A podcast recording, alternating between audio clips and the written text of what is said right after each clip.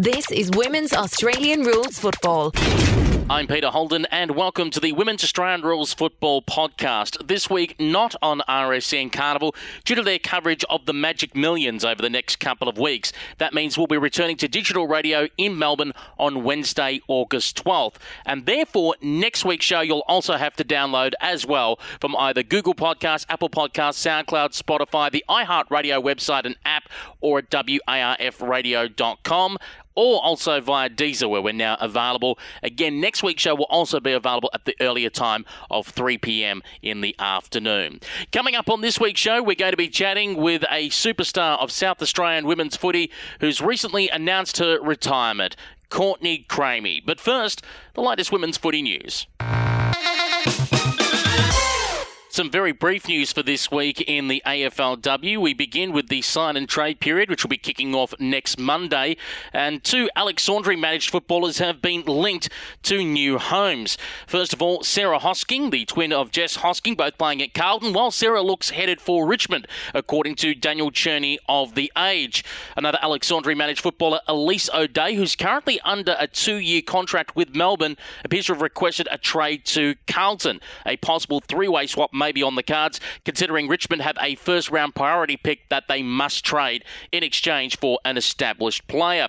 A number of other Melbourne footballers have also been linked to new clubs, according to Daniel Cherny of The Age. They are Maddie Guerin also to Carlton, Harriet Cordner to either Richmond or the Western Bulldogs, Alicia Newman to Collingwood, and Bianca Jakobsson to St Kilda, while the West Coast Eagles are looking to sign Western Bulldogs Irish footballer Aisling McCarthy.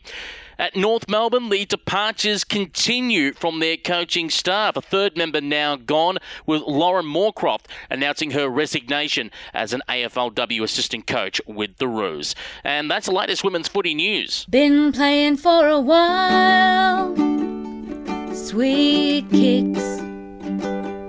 Cause footy makes you smile.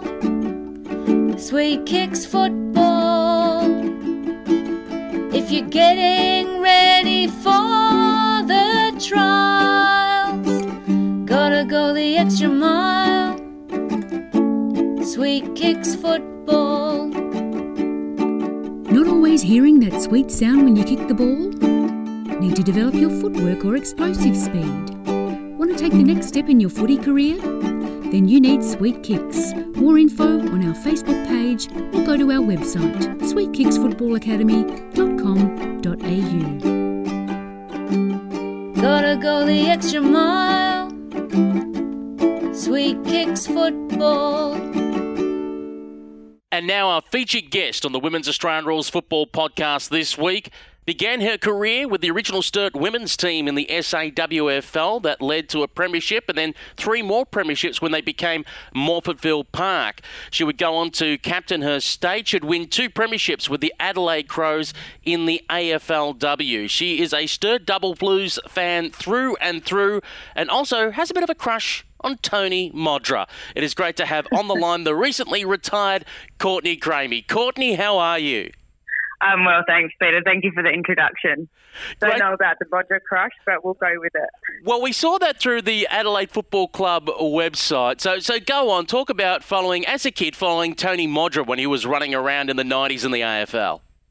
Oh, look, he, he was a pretty bull man. He was the talk of the town in the 90s in Adelaide. Um, obviously, taking those hangers um, that he did down at Footy Park for the Crows. Um, so I grew up watching Tony Modra and, and wanted to be him. I, um, me and my brother set up the trampoline in the backyard and, and always took uh, what we would call Modras, so big hangers off the trampoline and off each other. So, yeah, I, I really did admire him growing up as a, as a kid. So let's talk about your childhood. I believe your first taste of footy was playing school football. Yeah, um, so I went to Highgate Primary School, um, just in the eastern suburbs of Adelaide, and um, played with the boys growing up throughout primary school, um, which was fantastic. No one ever wanted to tackle the girl in the footy team, so got a lot of it um, until the coming off the, the footy field um, of a Saturday morning, and I could hear the other boys talking to their parents, going, "Why is a girl playing in that footy team?" Um, and then realised that as I was growing up, it wasn't wasn't the norm for girls to be playing footy, given I was the only girl out there in the in the competition throughout primary school days. So, um, look, I continued um, playing footy throughout high school as much as I could. Um, but then got told there wasn't really a, a comp for girls at that point in time. So we had probably in about year nine um, through high school at Unley High had a nine-a-side girls competition, um, which we played a, a carnival type day, um, and that was about it, probably in a, around term two in the winter season. So, yeah, there wasn't much around um, in terms of school footy back in the day. Do you remember the news being broken to you that you had to stop playing football because simply there is no football for girls as it was back then? Um, not specifically, but um, you know, fond memories of, of knowing that I wasn't able to do it anymore. Um, you know, which was hard. I, I always grew up with a footy in my hand and in a footy family, so would spend most weekends um, up at the Glenunga Footy Club with my my dad being involved up there, and um, also up at Scotch Collegians Footy Club with my brother playing up there. And you know, every quarter you'd go out and have a kick, um, and while you're watching the game, and that's just that was just part of me. So to not be able to play it anymore was was pretty tough. But I got stuck into basketball and other sports, and that kept me busy as well. Let's talk about that switch to basketball. It seems to be common for a lot of uh, women from the 90s who were told they had to stop playing football and switch to that. Of course, the most famous one being your uh, Adelaide Crows uh, Premiership co captain in Erin Phillips. Um, what was the switch like to playing another sport? How much did you enjoy it compared to your passion for football? Yeah, I suppose I started basketball at a young age um, here with the the Norwood Flames Basketball Club, um, the district competition here, and my claim to fame with basketball is I actually played against Erin Phillips when she played for the West Adelaide Bearcats. Um, I remember that, but she doesn't. But that's okay. She's had a, a lot a lot more fame in her basketball career than I have. Um, but no, I, I played a, a, lot of basketball as a junior um, when I was playing footy, so it was something that I was always involved in um, at, out at Norwood, um, and very fond memories of basketball days and and people that I played alongside. And my mum was heavily involved as a as a team manager of most teams I was involved in. So um, yeah, I love the sport of basketball. And there's a little piece of trivia. The West Adelaide Bearcats uh, basketball team produced two AFLW captains, Erin Phillips at Adelaide and Kate Shierlaw at St Kilda. So we roll around to about 2004. You start to hit your late teens, and all of a sudden, women's football, senior women's football comes around. At this time, uh, the Sturt women's side is born. This is the original Sturt women's team as a merger from the original West Adelaide side and the Goodwood Saints. Can you recall the conversation or seeing an ad in the paper? What happened for you to have your attention focused to the SAWFL and Sturt? Yeah, so in, in 2004, I just finished high school and um, it was actually my mum that, that came to me and said, "What are, what am I going to do with myself?" I think she got a, a bit worried with um, the fact that I probably didn't have sport in my life um, throughout Year 12 and and had been heavily involved in lots of sporting teams throughout my childhood. So yeah, following school, she just came to me and and said, "Why don't you give football a go?" And she'd done some research on the internet that there was a, a South Australian Women's Football League at that point in time. I think it'd been around for ten or fifteen odd years um, and Sturt Footy Club had had a women's team, um, and I think there was about four teams in the competition at that point in time. So, yeah, I, w- I went out to a training, didn't know anyone, um, and yeah, was fortunate enough to get a, a, premiership in that first year at the Sturt Footy Club. Um, but following that year, they, they moved on from those club facilities and, and merged down to a, a local footy club um, known as Morphettville Park now. What do you recall of playing in that first year, 2004? Because that year, South Australia also played host to the National Carnival for, for women's football. Um, some of the better players uh, that year for Sturt included uh, Sharon Ford, who won the best on ground in your uh, premiership performance, and also the Dutchke medal that year went to Lauren uh, Ebsray. Yeah, there was a lot of um, lot of older girls running around. Me as an 18, 18 year old um, playing in a women's competition. Um, it was like it was quite different back then um, compared to what it is now. I mean, now um, you have uh, teams full of 18, 19, 20 year olds. Um, but yeah, I was probably one of the youngest at that time, and there were some fantastic um, players that have been playing in that women's league for many, many years. Um, and you know had seen the league grow uh, year on year. So it was it was quite a privilege to play with those women um, that have had got this league up and running um, from what it was, and you know they're the they're the people that have paved the way for, for people like myself and um, to experience AFLW and, and watch the growth over the years. Can you talk about going through that hard decade after you've won the flag in 2004? I mean, everyone thinks of Morphettville Park now as a club full of success, but there was a 10 year period between when you were originally known as Sturt to the 2014 uh, Morphettville Park Premiership where you hadn't won the flag. The SAWFL was actually a rather small comp. At one stage, it got down to four teams. Can you talk about, I guess, the struggle for the club to win the flag and the struggle to improve SA women's football? Yeah, it, it was. Um it was difficult times. I mean, there was there was always probably that one or two teams um, that would enter a women's team year on year. Um, but when we first moved down to to Morphettville Park, it was actually a result of one of the girls' um, boyfriends at the time. He was playing down there in the in the local men's amateur league um, competition. So um, he mentioned it and um, got us down there. He ended up coaching us for a couple of years and um, yeah, yeah, it was a real challenge. We would um, get beaten by 100, 150 points um, most games for the first couple of years, but because uh, we'd all come come from Sturt and um, st- stuck together, it was quite um, a different feeling down at Morphettville Park in terms of the club and and feeling like a bit more of a, a home home, given that um, we we weren't part of a a club in Sturt Footy Club that was part of the SANFL at the top level. So yeah, it was a bit more of a, a homely feel down there, and um, yeah, it was challenging times. But it seems that every year we would just um, do something a bit different. Um, the coach at the time stepped away, and, and, we got a new one in, and he was a, a club, um, you know, club barfly that helped us out and um, really engaged us and connected us with the club, and um, yeah, we just got better and better, which was which was great. So through this period, as Morphettville Park starts to improve, your football improves as well. So it gets to a stage where 2009 for the SA State women's team, which you're playing with at that stage, um, a, a, big breakthrough, winning Division Two of the national championships, meaning that not only did you go up to Division One for 2011, but again SA got to host the national carnival. Yeah, 2009 was was a great year. We um, we had Steve Baxter at the helm for state football at that at that time, and um, it was the first time I was involved in SA state footy. I just finished um, my uni degree and thought to myself that yeah, I can give it a go now because the carnivals were held biannually at that point, um, and I just wanted to focus on my studies. So gave state footy a go in 2009, and I think it was in Perth, wasn't it, Peter? Uh, 2009 was Perth. That's correct. Yeah, yeah. So um, yeah, it was fantastic. There was the, I reckon it was the first year that they divided the, the states into Div 1, Div 2 type competition.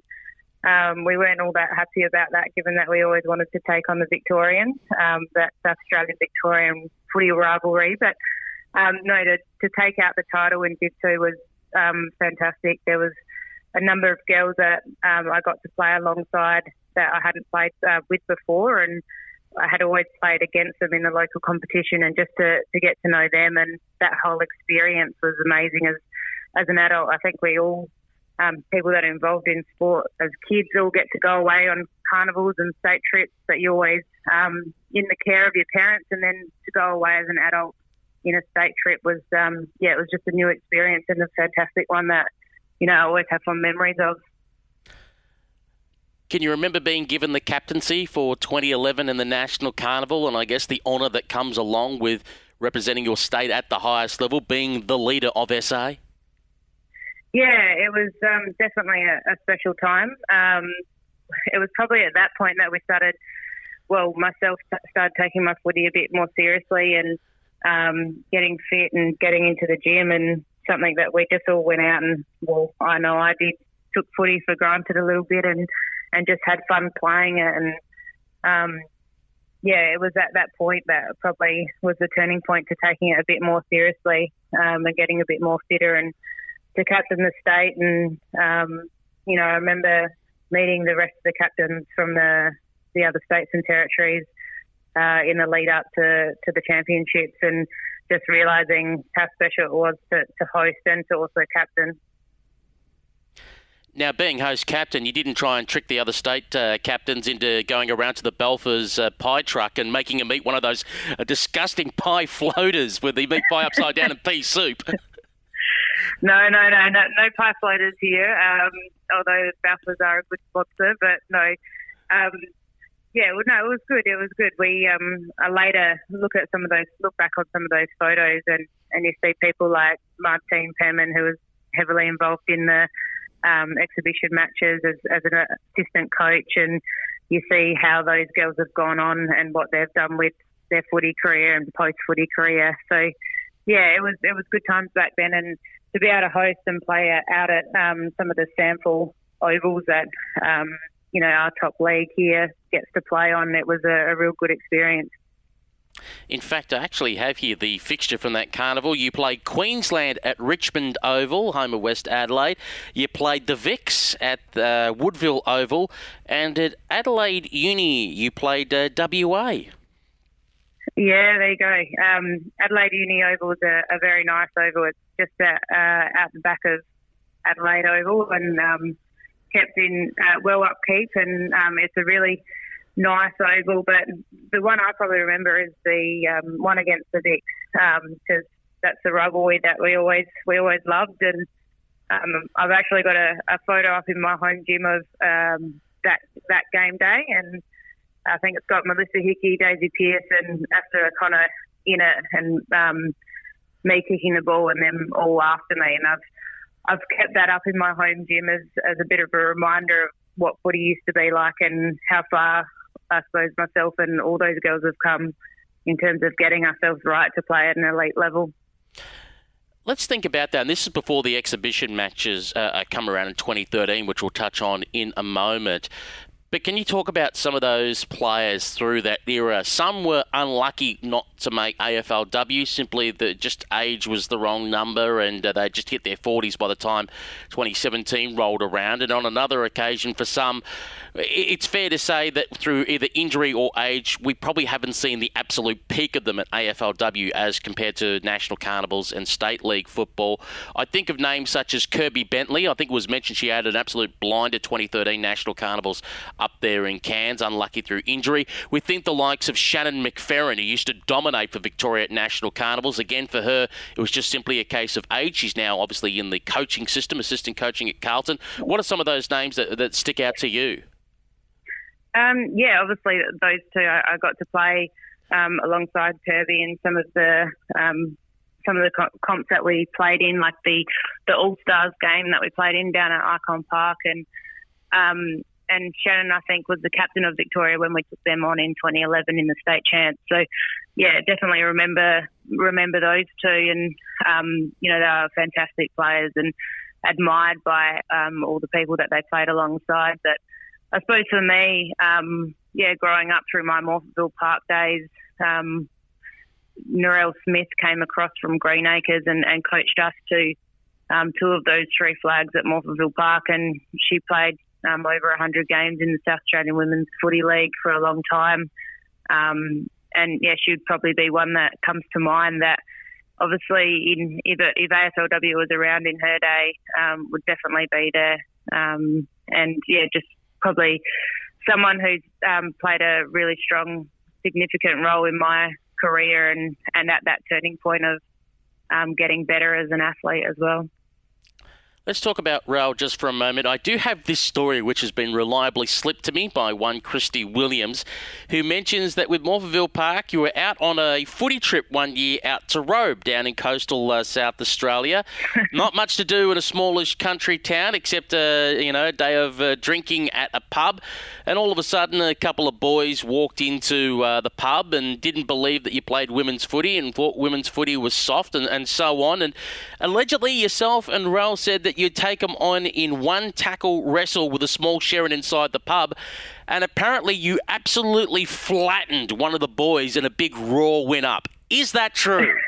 uh, I can't confirm or deny those reports, but um, those footy trips back in the day were, were fantastic and um, definitely a team bonding team bonding activity. But I think we became quite close friends with those guys uh, following that footy trip. But um, yeah, no, really good times. Uh, I think we we celebrated just as hard as, as we worked during the season to get get those premierships in those days. So we come around 2012, 2013. Phil Park again getting stronger, building towards your second premiership. Another national carnival is about to come around, and then all of a sudden there's this whispers of an exhibition game. I mean, everyone had hoped that there one day be a women's league. That just seemed to be light years away. But it's put out there that Melbourne and the Western Bulldogs are going to host this exhibition match. Now, if I'm correct at the time for that particular draft um, to go into it, you also had to agree that if you were drafted, you were going to pay your own way to play this game at the MCG. Yeah, yeah, it was interesting times back then to think about that now and um, think about how far we've come. But um, there was no question behind the fact that if you had to pay your own way, every girl was going to be putting their hands in their pocket and doing everything they could to, to get there. And I suppose we came from those days of when national champs were around um, if there wasn't a significant sponsor that could uh, assist states and contribute, um, each girl was, was putting their hand in their pocket to, to play footy and and even at Clubland, um, you know, three hundred dollars to three to five hundred dollar subs to, to play your season, and that's that's what it was. And yeah, we were we were all determined to to be able to have the um, opportunity to to go over to Melbourne and be part of that first exhibition match. It was uh, just unreal to be involved in. And I think the year before that, um, out of the 2011 state champs, there was probably one girl selected from each state that got to go over to Melbourne and spend a week um, in a camp with the AIS boys. At that point, it was the, the stage one, stage two academy AIS boys, and that was an experience and a half. Um, you know, just understanding they rocked into a to a room and all got given their shoes and got measured up and everything. And us, I think there was about six or seven of us girls just sat there waiting to see what happened with us. And um, you know, we were kind of um, involved in it, and, and it was the first experience of interacting the girls and, and boys in football. Um, and yeah, I'll, I'll always remember that fondly as well prior to the exhibition series. How did you get notification that you'd been taken as pick number 38 in this first ever AFL women's draft? Yeah, the, the first draft, um, we went down to Footy Park and we were with uh, the female football coordinator at the SANFL at that point in time. And um, we listened to it online, I think. And um, yeah, there was a few people in the room at that point in time. And yeah, it was a fantastic, fantastic to hear. Um, I believe there was two other South Australians at that point, Bronny Davey and Alexander Price, and um, to have the opportunity to go away uh, with them. Obviously, I played against them. They played. They got picked up by Melbourne, but um, yeah, it was just exciting uh, for women's football at that time um, to experience a draft like we had never done before. I just want to go through this Western Bulldogs lineup that you were selected in to take part in this 2013 exhibition match, and for some of the players, what they've gone on to, just to show the quality that you were named alongside of. Stephanie Chiocci was taken as the first pick for the Bulldogs, of course, now Collingwood captain. Geelong footballer Aasta O'Connor, Melbourne midfielder Karen Paxman, Carlton footballer Katie Loynes, 2018 AFLW best and fairest Emma Kearney, uh, 2017 Carlton captain, now Brisbane Lions footballer Lauren Arnell, GWS full forward Rebecca Privitelli, Melbourne midfielder Elise O'Dea, uh, Collingwood best and fairest in 2017, now Carlton footballer Nicholas Stevens, Nat Thomas Thomas out of Yeronga South Brisbane. Current Richmond captain Katie Brennan. Leah Maskell um, for the Coastal Titans, also taken in that. Uh, halfback for GWS in Louise Stevenson. Um, second in the Brisbane Lions best and fairest, um, Kate Lutkins. Uh, Western Bulldogs fullback Lauren Spark. Kira Phillips out of the uh, Peel Thunderbirds. Uh, Sarah D'Arcy, uh, current uh, Collingwood footballer. Uh, Lions football Ali Anderson. Of course, yourself with pick 38. Then you had North Melbourne Tasmanian uh, Kangaroos footballer Jenna Bruton. Collingwood VFLW Premiership coach Penny Cula-Reid. Current Brisbane Lions best and fairest Emily Bates, GWS midfielder Jessica Delpos, Kellie Gibson, who of course was your premiership teammate in 2017, and current Geelong VFLW coach Natalie Wood. That's a heck of a lot of quality in your side. Absolutely, and um, just uh, wrapping it up there, Natalie Wood obviously coaching at, at Geelong now. Um, but it's unreal to see the, the calibre of girls that came together for that match and, and where they all are now. And it's just, it's fantastic to, to think that we all just started there um, playing a one off match together and spending a couple of days in the lead up together. Um, it's, yeah, it's just amazing to think that that's how it all started. What were the nerves like going out into that first game in front of several thousand people at the MCG? It's a bit the, I'm guessing the atmosphere is a bit different. It's not quite running out for SA, where there's a lot of history and state pride behind you. This is an, essentially an All Stars team versus an All Stars team.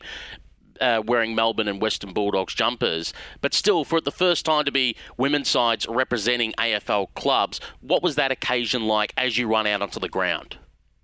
Yeah, it was it was very special to know that that was at the time the pinnacle of our sport, and um, having the opportunity to play alongside some of those girls that I'd previously come up against in, in national championships and admired the way they, went about it and, and how good they were as footballers. So it was a very special moment and um, definitely in the lead up, that was something that we spoke about, um, that we were creating history in terms of, of putting on um, an AFL jumper at that point in time and something that had never happened before. Um, so to be involved in, in the Western Bulldogs club and, and be embedded in that for that um, little bit of time in the lead up to that game was, was truly a special moment. What was the mindset coming out after that game and how you approached your football? I, relate a story from an interview I did with um, Mo Hope after a, a, game in 2014. Now, Moana Hope didn't play in that 2013 match, but she went along to watch. And she said immediately after she saw that game, she was inspired, hit the gym straight away, and after giving up football for a year, she wanted back in.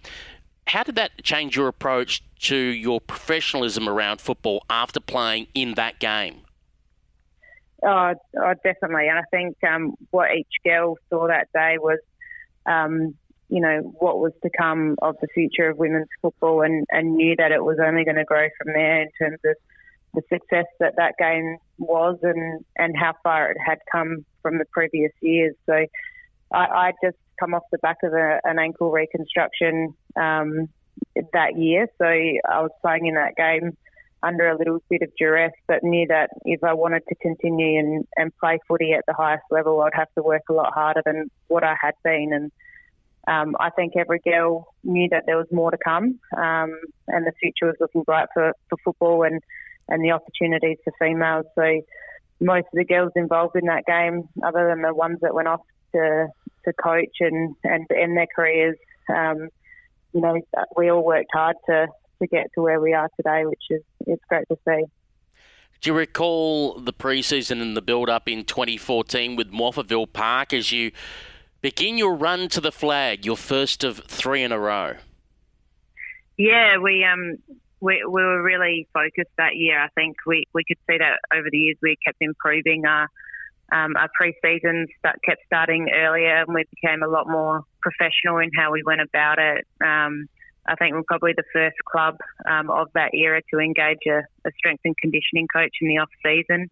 Um, most clubs weren't doing it, doing that around that time, and um, yeah, look, we we just took that next level, and obviously with the assistance of um, Narelle Smith as our head coach during those times, we just got better and better. Um, and you know, the, the fun part of it was that we all had the same uh, same path and, and same desire to, to get to where we wanted to do, which was to win flags. So, yeah, it was fun times, but um, a lot of hard work, and, and we all enjoyed the hard work, which was great. It seemed to be a culture that went right throughout the club because you took the double that year. You not only won the Open Women's Division 1 flag, but your under 18s girls also took out the Premiership. Yeah, I think with that, that buy in and that, that club feel, we, um, we're definitely um, all worked together to, to grow the club and lots of the girls that uh, were in that Division One side were also part of committees and um, wanted to help grow the club and have give opportunities to younger girls and um, we got our under 18 girls um, side up and running and um, got that flag, which was fantastic. And we all love winning and, and celebrating those successes. So uh, yeah, it just, it just kind of built from there, and, and we got um, better and better at doing things and engaging people and, and bringing people together. What did it mean for you personally to take our best on ground in a winning grand final side? Um, yeah, I suppose you don't you don't think about those those things at the time um, until you have opportunities to sit back and reflect on on that. And I, I suppose I, I do that through just looking back and um, you know you, you, can pick up some photos and and they bring back memories and it was just a, a great day to be able to contribute to getting that team success that we had strived for back when we started pre-seasons and um, yeah I don't I don't take too much away from those individual successes and um, you know just just see the smile on on my teammates' face and uh, when we when we do win and enjoy that with them that's that's probably what it's more about. Also in 2014, uh, you had the opportunity to play in another exhibition game uh, because a number of players had to be cut and thrown back into the pool to give maximum opportunities. You went back into the draft and got taken by Melbourne. Can you talk about what it's like playing under the two different sides um, uh, back to back? First of all, for the Western Bulldogs, where you played under now St Kilda AFLW uh, coach in Peta Searle, of course, was then still a legend of women's football after winning five flags at Darebin. And on the other side, um, with Melbourne playing under Michelle Cowan. And of course, Michelle, as we know, won that first exhibition match leading Melbourne and uh, would go on to coach uh, Fremantle the AFLW, now, of course, assistant coach at the West Coast Eagles. Yeah, obviously those, those two um, women are, are, fantastic for what they've done for the game, and to have the opportunity to um, be under their tutelage was just amazing. I, I, mean, I still remember some some of the drills that we did in, in the trainings leading up to those games, and and just being exposed to um, you know what they knew and their footy intellect was was really um, you know held me in good stead moving forward and, and being a better player and yeah, it was it was a bit different being selected by Melbourne and then having to go play at a different club the next year. And um, obviously, you go over in the lead up to the game a few days earlier and and try and get embedded into the culture of that club and, and what they're about. And um, to, you know, I always look back and think to be able to be part of um, both those sides um, and play for both those clubs, they're, they're two um, very special moments for me. And um, I always have um, a soft spot for both those clubs and what they did for, for women's football to, you know, to be brave to go out there and, you know, put that forward, that put that idea forward to the AFL, make it happen was just truly special. But yeah, Melbourne, Melbourne definitely was. I was there for a lot longer than I was with um, the Bulldogs, and um, yeah, it was just a, a fantastic club. And the way Michelle brought the girls together to be able to play one game was was really great and um, kept it simple, but also enabled us to, to show our flair and um, you know what all of our strengths were and coming together and being able to play. And what did it mean in 2015 when you backed up and played for Melbourne again to have a fellow Morphettville Park Roo alongside you in Danielle Godding, who was taken as pick number two?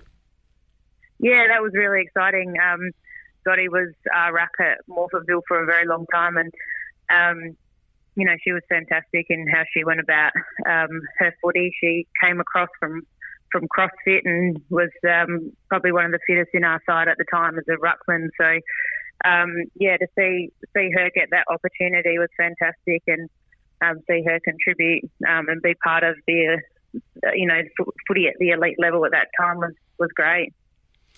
In 2015, uh, Morphettville Park would win the second of their hat trick of flags.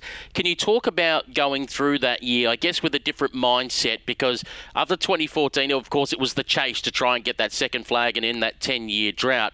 What is it like going into that second year of a hat trick that you're now the hunted?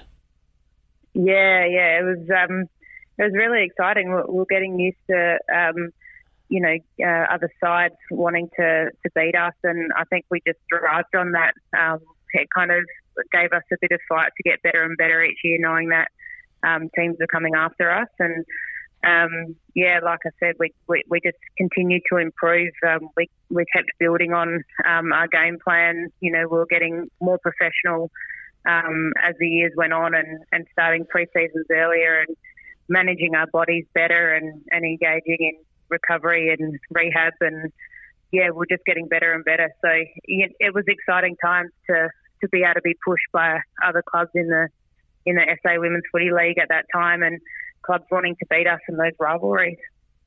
Can you talk us through the grand final performance of your best on ground, Cat Williams? Yeah, Cat Williams is a, an amazing footy player. She um, played a number of years down at Morphettville Park and um, was her family was heavily involved in the club um, throughout her junior years.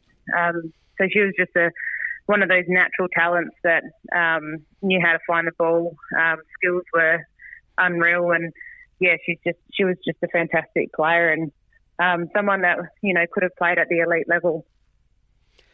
What's going through your mind near the back half of 2015 when Gill McLachlan makes the announcement there will be an AFL Women's League and they are aiming to start in 2017? Yeah, I suppose it, it kind of made it a bit real um, over those last those previous couple of years. We were um, obviously improving our professional standards and, and playing good footy, and then um, realizing that there's something in this and that you know there's an opportunity um, coming in terms of um, AFLW and a competition that um, how that might look and, and what that might be. And we just continue to keep our head down and work hard. But when we heard that news um, you know it kind of made it a bit real knowing that it's a possibility um, sooner rather than later which was which was really exciting at the time. I think 2020 um, seemed a long way away but um, to hear 2017 definitely made it really close. We know in the summer of 2015 16 in Victoria, they were running a Victorian Women's Football Academy. About 100 women were taking part in it, really being pushed to the limit that summer, essentially to get them, uh, in terms of fitness and skills, up to standard and ready to be taken by AFL clubs come the end of 2016. What was the situation like in South Australia through that 2015 16 summer, then into 2016 as you prepare for what would be eventually the first Adelaide Crows team?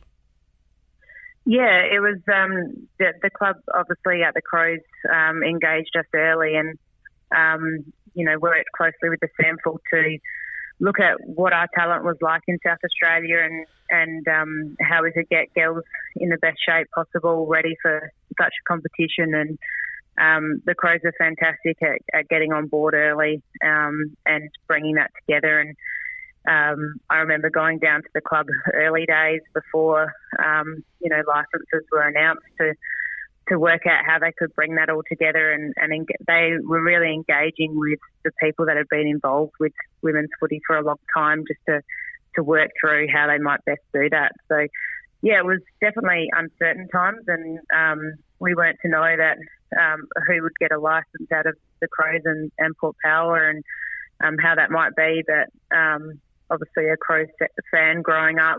Um, as a kid, I was thrilled to be able to walk through the doors of that football club and um, be exposed to the, the inner sanctum of that footy club, and then to be able to go out and train with them in um, you know in games in the lead up. It was just it was unreal at that point. 2016, what a year it is. You're starting to build up towards your hat trick of premierships, three out of three. In the middle of that, um, you had an SA representative game against New South Wales, and prior to selecting that SA side, uh, you had an All Stars game, essentially blue versus red. What did it mean for your club, for uh, the best players on both sides in blue versus red, to be Morphettville Park footballers, Ebony Marinoff and Georgia Bevan? Yeah, that was that was an unreal game because we got to play on Adelaide Oval, and many of the girls at that point um, hadn't set foot on um, Adelaide Oval or even through the gates. So um, it was a bit bit of a special day for um, some of the girls playing, and um, to see to see the Morphettville Park girls that had been engaged in our club for, for so long and been part of building that culture and that competitiveness to to win flags uh, during those times and um, had the opportunity to go out and play amongst the best of the best in South Australia at Adelaide Oval and, you know, really highlight um, themselves as footballers and, and give them the best opportunity to be exposed to um, you know people that were were looking at um, girls footy more in depth and looking for a future as to whether they could play at the elite level was really exciting for them. And um, those times were were just unreal and to think back and think of what was to come at that point was pretty unreal. And to see some of the young girls like Ebony Marinoff at that point um, you know she was just a kid at those times and had the world at her feet but probably didn't even realise it. Um, yeah it was re- really good that day to, to be able to expose some of those girls to, to the wider football community. Some might cheekily say she's still a kid at this point you could say that. You could say that. She um, she's still she's still developing and, and growing. Deviating for a moment, what's it been like doing a podcast with her? Oh yeah, she's definitely a character. Um, you know, there's there's never a dull moment with um, with Ebony, and you know, I, have been fortunate enough to um, you know be her friend for a long time. Um, I saw her as a as a kid. Um, met her as a kid at 14, 15 out at Morphettville Park playing footy, senior women's footy, and she just loved footy. So um, to see her grow over those years and, and really develop as a person has been unreal. And she's a very close friend. So to do a podcast with her, it's just like we're we're hanging out normally and, and enjoying each other's company, which has been been pretty fun. Do you say that uh, you're friends with a gun footballer or friends with a deli technician? well, she she never lets go of those deli deli days. She loves her her cured meats and um, her fine food, but um, no, no, she's she uh, she'll never let go of Foodland days. That's for sure. So let's talk about the hat trick being complete. Um, I guess this is a, a, great way to cap off uh, the Morphettville Park career before heading into the AFLW 2016. Three out of three, you complete the hat trick. I hope I pronounced the surname correctly. Kirsty De Gabriel taking out best on ground honours. Yeah, yeah. Um, it was a it was a great day to, to get back to back. I think um, those days we we were kind of uh, trying to emulate the uh, the Hawthorn Footy Club dynasty, and I always said that uh, when we win one, they win one. Um, so we're following their path.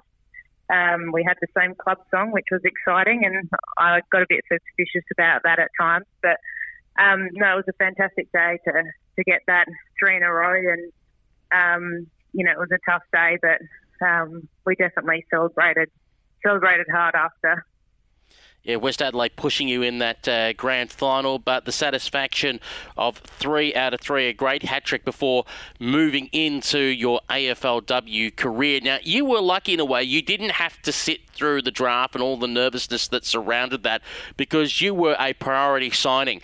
How much pressure did that take off of you and allow you to go instantly change gears into, okay, now know I'm definitely part of the Adelaide Crows, I'm beginning the program to build up my fitness and skills now? Yeah, it was it was definitely exciting times, and um, to sit be able to sit back and watch the draft um, was amazing. Um, I remember getting the call from from Phil Harper um, to let me know that I was a priority pick. I was actually at work during the t- during the time that he called, and I went to a quiet room to take the call, and um, he, yeah, he let me know that I'd be a priority pick for the the, the you know the first year of AFLW, and um, you know, really it was it was just a dream come true. I think in that moment after I hung up the phone, I I sat in that room for a few minutes after, just in silence, thinking about all the, the hard work and effort that my parents had put into um, assisting me throughout my sporting life as a kid, and um, you know how proud that they were going to be of that moment. And um, yeah, it was something that that phone call I'll always remember. Um, being at work and heading into that quiet room and having that moment to myself following that phone call but to, to sit back and then watch the excitement of the draft and, and how it all unravelled and, and the girls that were going to become my teammates, that was that was really cool as well. You had a few Morphettville Park teammates join you there at the Adelaide Crows. As we mentioned earlier, Ebony Marinoff and uh, Georgia Bevan, but also joining you there was uh, Deni Varnhagen. You are also joined by, as I just uh, scanned down the list, Anne Hatchard. Can, can, we believe it was taken at pick 87 overall, considering how now that Anne Hatchard has really blossomed at AFLW level? Jess Sedunary also joined you there, as well as Justine Mules. Yeah, there, there was a, a fair few uh, Morphettville Park girls that got drafted, which was just really a sentiment to all the hard work that um, you know the likes of Narelle Smith put in to, to get us at that point of being able to play AFL um, W footy and and being the best that we could at that point in time. It was it was unreal to, to head into an environment um, that was going to be all new to all of us and and be able to do it together, um, knowing that we'd come from a footy environment at Morphees and and be able to try and um, you know be exposed to what we are about to be exposed to, which is um, you know the highest level. So yeah, it was definitely comforting having having your teammates around you. And of course, Dayna Cox, uh, your other Morphettville Park teammate, was taken as a free agent uh, after the draft. Another famous free agent, of course, was uh, Sarah Perkins coming across from Victoria. And you had a rookie join you, Erin Phillips. When she first walks through at training, is it almost a little bit intimidating because you, you know the other footballers around you, are playing in the SAWFL or through national carnivals, and all of a sudden, here comes this Olympian walking through the door. Yeah, it was it was interesting times because there was a bit of a um, for the, the cross coders at that point, and and getting girls across from other sports. We knew that you know women's footy at the time had had great talent out there, but there was this opportunity to to draft girls that um, potentially would have played uh, football in their day if they had the opportunity, but went off to play other sports at the elite level. So to get Erin across from basketball and, and you know, the back end of her career in another sport that um, she'd, you know, grow, grown up being an, an elite level athlete and being paid to do so, and, you know, her having um, been exposed to what it takes to, to be in that environment constantly and um, play at the highest level. It was a great opportunity to learn from her, and and the girls took that on, um, you know, and learned a lot over those times. Can you talk us through the unique character that is Bec Goddard and meeting her for the first time as she would guide you into the inaugural AFLW season? Yeah, so Bec was involved in um, some of those matches in the early days around um, Adelaide Oval and the, the Blue versus Red side, but um, expo- had a, gave us an opportunity to be exposed um, at that level, the best of the best in South Australia. So um, she also came on board as a, an assistant coach with our, our state team under Narelle Smith, and um, you know we were exposed to her then. So some of the most of the girls knew Bec um, in the lead up um, after she moved to Adelaide from from New South Wales ACT. So um, we'd already been exposed to Bec and, and her quirky ways, and um, yeah, it was great to have her on board in that inaugural year. Can you talk about, I guess, trying to bond with teammates that are literally hundreds of kilometres apart because you have a Darwin camp as well as your Adelaide camp? Yeah, we were, we were in a really unique situation um, at that point. Um, I think we we got um, got used to the fact early days that um, potentially other people outside of our control thought that there wasn't enough talent in South Australia. Um, and look, we we um, really took that on as, as an opportunity to to really gel um, tight as, as tight as we could, um, given the the distance between us and the NT girls, and it was fantastic to be able to get up to the Northern Territory and, and meet our teammates and, and go for camps up there. Um, I'll always, the Northern Territory will always be close to my heart purely for those years that we'll, we had that partnership with the AFLNT and, and the Adelaide Crows and, um, you know, having the opportunity to, to play for them as well as South Australia was, was fantastic. What do you recall about expectations around the 2017 season? Because the pundits at that time were looking mainly at the Victorian sides, even though Victoria had been split into four. But prior to that, Victoria had always been strong at a national carnival level and supplied the most players to the exhibition matches. There was also big talk around the Fremantle Dockers because of the West Australians, and the West Australians had beaten the Vics in 2015 for the first time ever. There was very little talk about SA because uh, traditionally it struggled at national carnival level. Was it A, almost a personal insult to the Adelaide girls that you weren't being taken seriously? And, and what were the expectations when you're coming into a first season and nobody knows who's going to click and whatever at any side. Yeah, look, to, to be honest, um, my memories of, of 2017 and and entering the Adelaide Footy Club and um, having that partnership with the Northern Territory, we just really focused on um, trying to make it work um, for us as a as a side and as a club. And um, we knew that there was noise out there about um, you know how good um, the the Fremantle Dockers might be and how good some of the Melbourne-based sides might be, but we, we did really go about our business and and didn't get wrapped up in too much of that expectation. And, and we just went out and um, tried to bring it all together and have fun playing football. And I think that obviously showed in, in how successful we were, um, which was, yeah, it was just an unreal season to, to be those um, that underdog. And um, in the inaugural year, being able to win a flag was amazing. What are your recollections of running down the race, doing the warm up, and lining up for the first bounce at Thebarton Oval, round one, 2017? Yeah, I think um, the night before was um, obviously the first ever AFLW game out at Ikon Park, and I, I sat at home and, and watched that on telly, and um, the the amount of butterflies I had to see that crowd and the, the lockout that it was. Um, there was I had so much nerves for the girls playing that night, um, you know, for myself the following day, and and to realise that um, that was a moment in time where um, you know history was going to change, and it was just going to be an amazing moment. I think when it came to running out at Thebarton um, that next day for our first match, all those nerves I'd played out the night before, um, seeing that first ever match of AFL being being played, and just gave me an opportunity to to realise that it's just, I suppose, an, another game of football and um, obviously take it in, but not get overawed by it, which, um, you know, I probably got more overawed by the, the first ever game rather than our first ever game. It was a terrific occasion. You end up beating the GWS Giants, a great way to uh, start the season. And then you roll on through the year. Five wins, two losses. The losses coming against uh, Brisbane in uh, the battle between the then two undefeated sides at Norwood Oval, a great occasion. And then, of course, against uh, Melbourne up there in Darwin.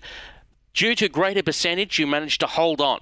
You hold on to second spot. The top two teams meet in a grand final.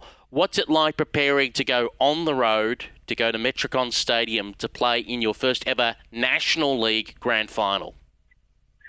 Yeah, it was um, it was a bit of a, a, different experience for myself. I I think we played uh, the Pies at it, um, their home ground, Olympic Park, um, the week before, and I suffered a pretty bad concussion and um, wasn't sure whether I was going to be able to get up to play the grand final, but we headed up to to Metricon and, and the Gold Coast early. Um, there was talk during the week about where the actual grand final would be played and whether it would be at the Gabba, um, which is obviously the home of Brisbane, but um, it eventuated to be Metricon Stadium on the Gold Coast. And um, we headed up a bit earlier in the week as to what we would normally prepared um, to travel. Um, and yeah, so the girls had to get days off work to to enable that, and it all kind of came together late. But I wasn't at training in the lead up to that week because I was at home not feeling too well, um, given my concussion. So, um, yeah, it was just it was a unreal experience to all come together on the Gold Coast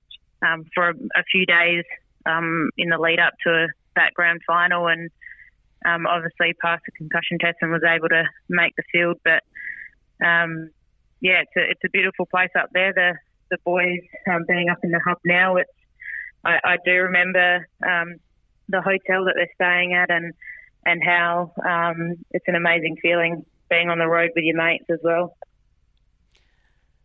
What a day it was, an absolute thrilling occasion. 15,000 people attended uh, Metricon Stadium for that day. It came down literally to the dying seconds. I think Sabrina Frederick is still arguing the case about having a shot on goal uh, to try and tie it, but the result would stand 4 11 35 to 4 5 29. In fact, in that final quarter, you, you led by 12 points at three quarter time, and you'd hang on to win by two points. Do you remember the tension of the final few minutes where it seemed like for the Crows you were running out of legs, the Lions were coming, and you're holding on for dear life. Yeah, absolutely. Um, we, we knew that they were coming and, and you could just feel it. Um, I remember being deep in, in our defensive 50 at one point and the, the board gone out of bounds and it had rolled around to the, the goal area. And I remember in my head just pretending to walk so slow that I could just chew up the time and um, wait for the umpire to, to call play it on. Um, but yeah, I do remember them coming and trying to do everything I could to, to make that clock go faster. You take out the premiership the inaugural premiers of the AFLW. Obviously, you've won the 2019 grand final. We'll touch that uh, on that in a moment. But what does it mean to you that um, in about seven years' time from now, and after that, every 10 years, you'll be coming back not just to celebrate a premiership reunion, but the inaugural premiership, the first ever AFLW premiership team? Yeah, it's interesting. Given I've now retired, I actually um, thought to myself about your reunion pretty quickly and, and worked out I've got seven years to go till we can have one. So I'm just thinking maybe we could have a five year one instead of a 10 year one um, to make it happen a bit sooner for myself. But no, it's, it's going to be um, an unreal experience to, to get um, that clan back together. We've obviously um, a lot uh, different looking team um, in AFLW season four compared to that inaugural year. And um, we've got girls in, playing for different sides and, and obviously some girls that are, are, no longer playing. So to get, get that group back together and uh, it really was a special year in the inaugural year to, to win that flag. Another inaugural for you was the AFLW All Australian team the inaugural one for 2017. You were named as a member of that. Not a bad year for first, is it? Playing in uh, the first ever round of the AFLW, winning the first ever AFLW Premiership, and being in the first ever AFLW All Australian team. Yeah, it was it was a special night to, to be part of the AFLW awards, and no one really knew how it would how it would unfold or what it would be like. But we all as footy fanatics knew that it was similar to the Brownlow. Um, still waiting for its uh, its name of that award, but we all knew it was Brownlow night, and it was a special night. And to, to sit there as um, as premiers, obviously, um, it was a, it was a very happy night, and to to have those individual accolades are, are obviously nice, but to have the premiership was was fantastic not wanting to gloss over 2018, but a tough year for you and also for the Adelaide Football Club. You only managed to get out there for four games due to injury. Injury went right throughout the club that year to, to be fair on Bec Goddard, I think at the end you're only about a game or half a game out of making the grand final. So it was a heck of a performance to be competitive considering the injuries. Is 2018, particularly after the success of 2019, a year that the side just looks as a write off, as, as a case of we were never going to be physically up and ready to challenge? Yeah, look, I think the the thing about AFLW is that every game's so crucial. Um, the, the how tight the season is, is it makes every every game like a mini final, and um, you just have to get those wins on the board. Um, and I think you can really have some momentum leading into your season. And and we couldn't get those wins early, and other other teams just had a lot more momentum than us. And yeah, we had a couple of injuries here and there, but uh, we definitely had the cattle to be able to do it, but we just couldn't. Um, couldn't produce those wins, so yeah, it was it was a disappointing year off the back of uh, being on such a high. Um, but I think going going away from the 2018 season, it, it made us realise that we, we can't take um, you know little things for granted, and we've still got to work really hard to to get get back to where we were. Can you talk about resetting for the 2019 year as you build up to obviously win another flag? Because it's a very different year. Bec Goddard's no longer with the club. There's a change of coach, and Matthew Clarke is now in charge. What's it like trying to get used to a new coach's system? Yeah, it was um, it was really exciting to to have Doc on board. We obviously knew of Doc through the club as the, the men's ruck coach, and um, he was really refreshing and, and quite laid back, really, and, and still is to this day. That um, he's obviously got a fantastic footy intellect, and um, I know that all the girls thrived on on getting to know the game more from him, and um, you know he proved obviously really successful in, in being able to to do that with us. And we played a great brand of footy um, in that 2019 Premiership year, and um, you know everyone had uh, everyone was on the same page, and and to be able to, play football like that was just fantastic and really enjoyed um, you know the year under him. And and he's he's quite a laid back quirky kind of guy. And and um, you know all the girls uh, got to know that pretty quickly. And um, I reckon I was I was quite a um, uptight um, footballer and, and tried to do everything um, you know everything I could um, possibly do to the right to the right letter. And um, you know he definitely instilled in me that um, you know not everything can be perfect and and to have a bit of fun going about how you do things. And and his laid back vibe um, definitely allowed us to have a lot of fun. And and um, you know that 2019 premiership was just amazing the season was amazing as well because even before coming into that grand final, everyone remembers the absolute uh, demolition job that you did on uh, Geelong. Uh, poor old Cats uh, probably still reeling from that. Uh, of course, um, you finish uh, top of the table in a very tough Conference A. Fremantle were right behind you, but due to greater percentage, again, you beat Geelong. Then you go through to play Carlton in that grand final Uh, as you said, you had the honour in 2016 of running out there on the Adelaide Oval for an All Stars game. We fast forward three years, and the ground is absolutely jammed packed. I know you're focused on playing in a grand final, but do you sense what's happening around you as the game goes on? More and more and more people are flooding into this ground. Yeah, it was it was truly an unreal experience. I think um, in the lead up to the game, there was some talk around um, potentially twenty thousand people, and and um, you know we were just gobsmacked by that alone. Um, to think that we might have twenty thousand people at our game on the weekend was was pretty pretty cool. But um, you know, as the as the um, day got closer and and there was more talk, we we went out for warm up and could see people flowing flowing through the, the doors, and um, it probably wasn't until um, obviously the match had started and, and you just go about playing football. Um, you know, you try and try and forget the, the crowd and whatever, but we we did run out there and just said said to each other, "Take it in now," and and then let's play football, and and that's what we did. But at that point in the game where um, they put up the the um, attendance um, and the crowd number on the scoreboard. Um, I think I was, I can't remember who I was standing on at the time, but um, they turned to me and, and said, wow. And, and we probably just had a moment in that point in time. And um, the game was obviously still being played. I think I was down in, in defence at the point at that point in time, and it was in our forward half. But um, the crowd, the crowd roared and um, at the attendance record on the scoreboard, and that's that's probably when a few of the girls stopped on the field and just thought to themselves, this is pretty a pretty special moment in time for, for women's sport. That grand final at half time, you lead by an astonishing 40 points, 9 2 56 to 2 4 16.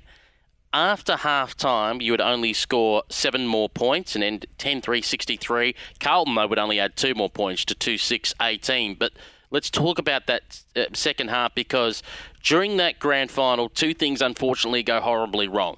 Chloe Scheer and Erin Phillips both go down with ACL injuries. What's the talk like in the group at that time? You've lost two star footballers to ACLs, not only obviously a season injury, uh, injury that would keep them out for almost 12 months, but your two players down in a grand final and all it takes is the opposition to get one or two quick goals, and then all of a sudden the momentum's coming their way, and they've got more fit players. What is that talk to to make sure that things don't go south? Yeah, look, I think we um, we knew at the time that it was pretty significant moment uh, losing um, two quality people uh, in the game, and um, I think we all had a sense of, of understanding um, that and the impact that that might have. But um, there was no um, specific talk about it, but it was just more about trusting um, the process and, and how we play and, and continuing to battle hard and, and finish the game off. And um, yeah, the, those two two going down in, in such a special game was was quite horrendous, really. And um, sad for them to, to finish their seasons off in that way. But um, we were more about playing playing what we how we had played all year and, and continuing and going about it how we, we wanted to go about it and particularly for them to to finish off um, for them as well. You managed to finish off the job in front of a packed house, winning the Crows' second premiership. As Meatloaf once sung, two out of three ain't bad. How does the second premiership fit alongside the first? Uh, yeah, they're, they're quite different, and I think um, yeah, Amy Shark was definitely a lot better than Meatloaf, but um, we didn't get to see Amy Shark before our grand final, unfortunately. But um, the second obviously was was amazing. Um, you know, to, to be at home um, in front of family and friends and at a, at a ground that is the pinnacle of South Australian um, football here in our state, and and to share that with with family and friends in front of that many people um, was was pretty special. Um, I, I, remember uh, during that season, I, I, was fortunate enough to play um, in a pro am golf tournament uh, for the Women's Australian Golf Open um, that was held here in in Adelaide, and um, played with um, Karrie Webb, and she texted me after that day and said, um, "Congratulations! It's you know fantastic for your sport, but it's also fantastic for women's sport more generally." um, what just happened in that moment with that many people um, viewing a women's sport, um, you know, spectacle live. So to me, for, for someone like her that has obviously been at the pinnacle of her sport for a very long time and an, an international sport at, at that, um, it, you know, that really hit home to just know how amazing that moment was. And um, yeah, I think 2019 obviously um, has that bigger deal about it, but 2017 will always be special for the fact that we were the underdogs at that point in time, and, and it was the inaugural year, and, and to say we won that inaugural flag is pretty cool too. So, Premiers 2019, things are feeling pretty good you're rolling around to 2020 to see if you can do what you didn't do in 2017, and, and that's defend the title. You actually made a, a big decision before the start of the 2020 season. That was to take unpaid leave from work, very similar to what Steph Chiocci did at Collingwood when she took unpaid leave from teaching. Can you talk us through that sacrifice that you were going to make?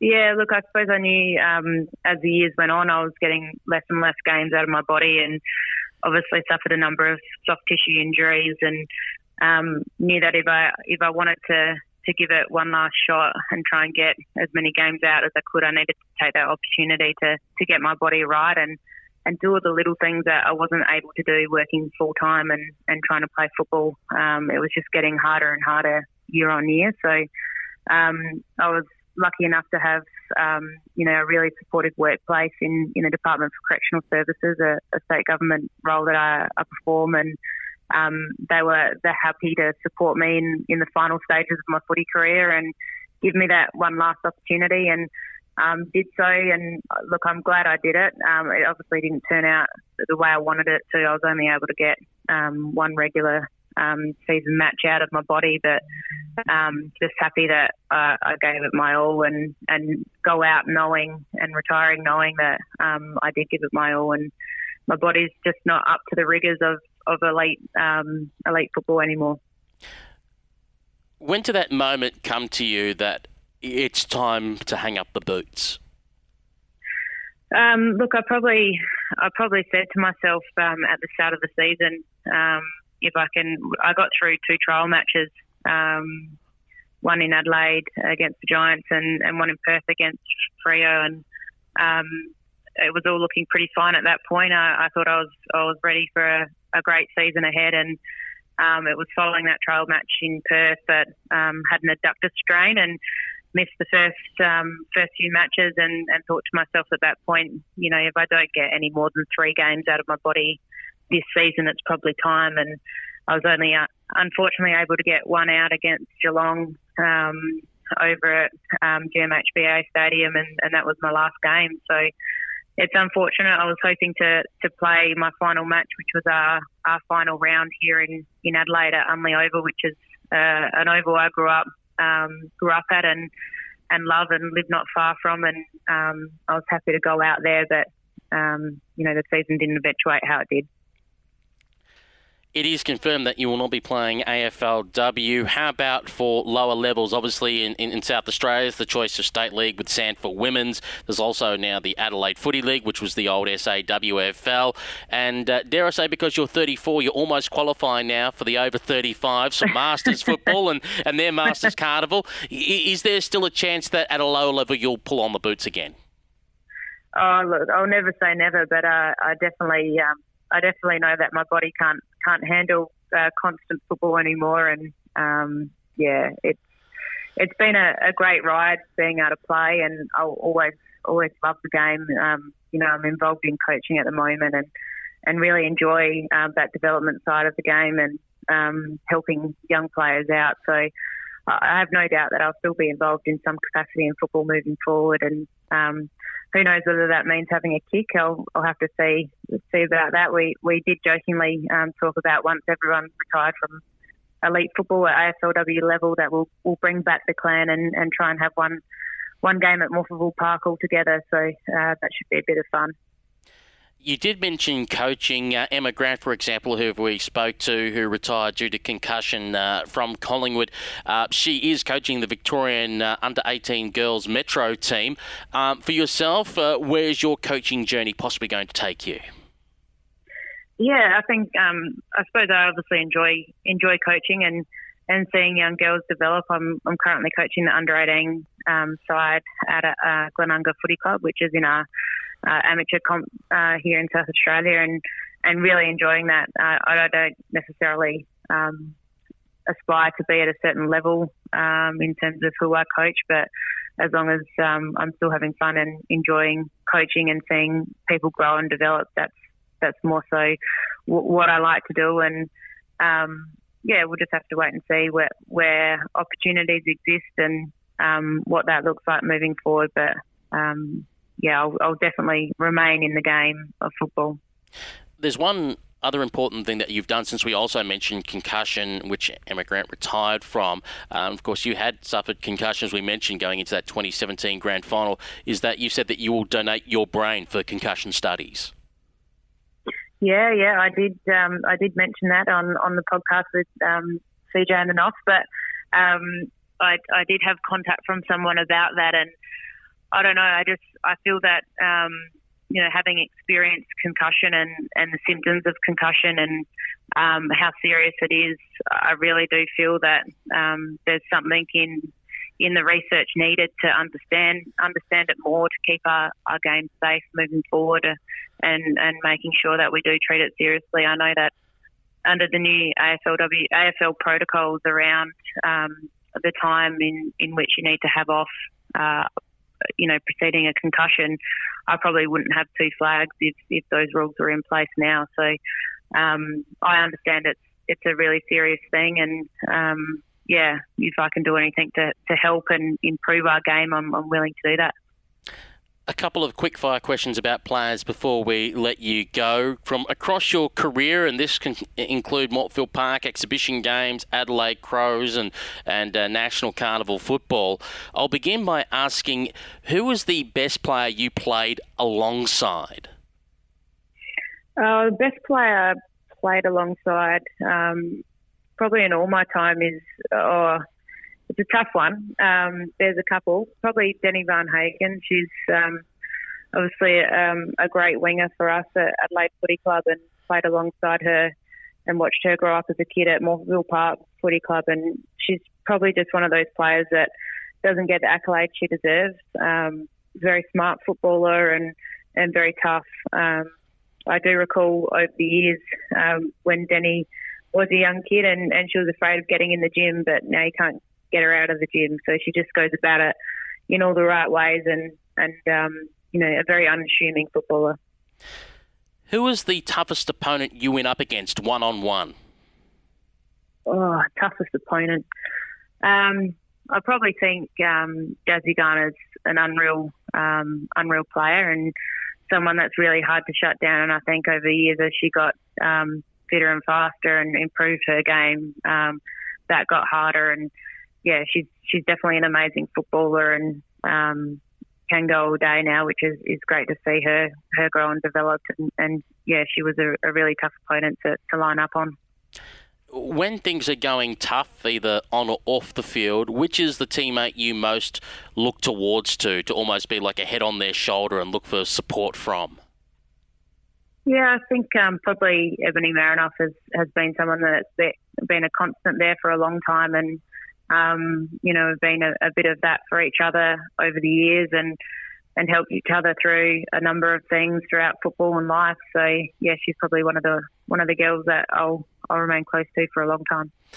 I've got a feeling this might be a repeat answer, but who is your funniest teammate or, or serial prankster? well, I'd have to say her, but um, look, who's another prankster out there? Chelsea Randall's a bit of a prankster. She um, she likes to be a bit of a character and, and do some funny things at times, and um, which is really good as as a captain of our club. She's she's truly amazing, and uh, the way she managed her her knee re- rehab and stay positive throughout that. Um, you know, obviously she's in in such a significant injury. You have your your highs and lows, but the way she gets around people and and continues to play jokes on them is um is pretty funny. And our final question before we let you go, as we ask everyone who's played at the uh, top level, what does it mean to you when you sit down at your computer, you type into Google your name, and the first thing that pops up is a Wikipedia page, and it says Courtney Cramey, AFLW footballer. We don't do that, do we? No, I've um, I've never googled myself. Um, I got told the other day that there's a couple of uh, dates incorrect, and I asked who I have to call to, to work out how to fix that. But no, it's um it's been a privilege and an honour, um, you know, having the opportunity in my time in my career as a footballer to, to be exposed and to the to the elite level and, and the people that I've met along the way and the journey of, of AFLW, but AFL before AFLW as well. So yeah, it's been an unreal ride. Well, Courtney, thank you very much for joining us here at the Women's Australian Rules Football Podcast on RSN Carnival. You've been a credit to women's football over your two decade career. We wish you all the very best in retirement, and who knows, we may see you one day back at the AFLW level, but in the coach's box. Thanks, Peter. Ta. We are the Australian Literacy and Numeracy Foundation, striving to empower our most marginalised communities through literacy and education. Literacy is having a voice. Literacy is opportunity. Literacy is dreaming big. Literacy is freedom. Today, you can help end inequality and give every child access to our life changing and proven literacy programs. Your support is vital. Donate now at alnf.org. This is the Women's Australian Rules Football Podcast. I'm Peter Holden. Thanks for your company, and thanks again to Courtney Cramey for her time and looking back over her fantastic women's footy career in South Australia and on the national stage in the AFLW. It's time now for a scoreboard check from around the state leagues. We begin in Western Australia with the WAFL women's competition round two played over the weekend. And sadly for South Fremantle, they're yet to hit the scoreboard in 2020 again. They failed to score in a match when Peel Thunder racked up 9 10 64 against them. Claremont 8 8 56 defeated Swan Districts 5 5 35. And East Fremantle 1 2 8 went down to Subiaco 4 5 29. Round three action is this weekend on Saturday, August 1st. Swan Districts versus Subiaco, 3.10 p.m. at Steel Blue Oval. While twilight game at 5.10 p.m., David Gray's Arena will see Peel Thunder versus East Fremantle. While on the Sunday, South Fremantle play host to Claremont, 2 p.m. at Fremantle Community Bank Oval. I should mention the Swan Districts versus Subiaco clash will also be the live stream game. To round nine of the SANFL women's competition, Central District 2 8 20 went down to South Adelaide 9 5 59. North Adelaide keep on rolling 13 10 88, thumping Sturt just the six behind. Norwood 4 9 33 defeated West Adelaide 3 4 22. And Glenelg 7 5 47 defeated Woodville West Torrens 1 to 8. Let's have a look at the round 10 fixture, the final home and away round of the SANFL women's season, which obviously had an interruption due to the coronavirus. West Adelaide play host to South Adelaide on Saturday at Hisense Stadium. And at Peter Motley Oval, it's Sturt versus the Eagles. And in a double header at Cooper Stadium, Norwood versus Glenelg and North Adelaide versus Central District. To the Tasmanian State League women's competition, round two played over the weekend. Clarence 8 4 52 defeated Glenorchy 2 8 20, while the Tigers just racked up the one behind, going down to Launceston, a very accurate 12 straight 72. Round three football is this Saturday, 1st of August for both games, 4 pm at Twin Ovals, the Tigers versus Glenorchy, while at 4.30 pm at UTAS Stadium, North Launceston versus Clarence Launceston with the bye. To the AFL Sydney women's Premier Division. Round two results. Uh, UTS 2 1 13 went down to Pennant Hills 7 4 46. Inner West Magpies 4 5 29 defeated North Shore 3 4 22. Southern Power just the seven behind going down to Manly Warringah 3 5 23. And the East Coast Eagles 10 11 71 thumped the UNSW Eastern Suburbs Bulldogs no score. And Sydney University 5 5 35 defeated Macquarie University 1 2 8. To round three action, all games being played on Saturday, 1st of August, kicking the dew off the grass at 11am at David Phillips South Oval. UNSW Eastern Suburbs Bulldogs versus the Pennant Hills Demons. 1.20pm at Sydney Uni number one Oval, Sydney Uni versus UTS. 4.30pm at Weldon Oval. Manly Warringah versus Inner West Magpies. 5:30 p.m. at Waratah Oval, Southern Power versus the North Shore Bombers, and at 5:40 p.m. at Macquarie University, it's the Warriors playing host to the East Coast Eagles. Up north to the QAFLW competition and round six action played over the weekend. Wilston Grange 3-3-21 went down to Yeronga South Brisbane in a thriller 3-4-22. UQ Red Lion 6-7-43 defeated Aspley 1-4-10. Cooper 139 were defeated by Bond University 4 6 30. And top of the table, Maroochydore 2 5 17 were defeated by Coolangatta Tweed 3 4 22. Looking ahead to round 7 football, all games on Saturday, 1st of August, 3 pm at Coolangatta Tweed. They're playing host to Wilston Grange. 3.30 pm at Bond University. The Bull Sharks are playing host to Maroochydore. 4 pm at Graham Road. Aspley play host to Yeronga South Brisbane. And at 4.45 pm at UQ Oval number 2, the Red Lions play host to Coorparoo.